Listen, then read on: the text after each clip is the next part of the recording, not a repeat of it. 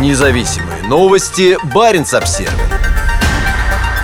Голиаф прибавил в размерах. Норвежская компания War Energy обнаружила дополнительные запасы нефти на глубине более трех километров ниже морского дна. Голиаф не только единственное действующее месторождение нефти в норвежском секторе Баренцева моря, но и самое северное в мире действующее шельфовое месторождение. Компания War Energy, частично принадлежащая итальянской Eni, заявила в четверг, что данное бурение требует дальнейшего изучения и оценка объемов будет сделана позже. Месторождение Голиаф, расположенное к северу от материковой части Норвегии, было открыто в 2000 году. Добыча на нем началась в 2016 и сейчас составляет около 110 тысяч баррелей нефти в день. Нефть поступает на плавучую платформу, с которой отгружается морем напрямую потребителям без перевалки на берегу. Несмотря на все новые данные о серьезных последствиях изменения климата, правительство Норвегии продолжает готовить почву для значительного расширения добычи в северных водах. Чтобы продолжить освоение норвежского шельфа, нам необходимо открывать новые месторождения, заявил недавно министр нефти и энергетики Терье Ослан в связи с предложением правительства открыть для дальнейшего изучения 92 новых лицензионных участка в водах севера Норвегии. По словам министра, открытие новых месторождений важно как для Норвегии,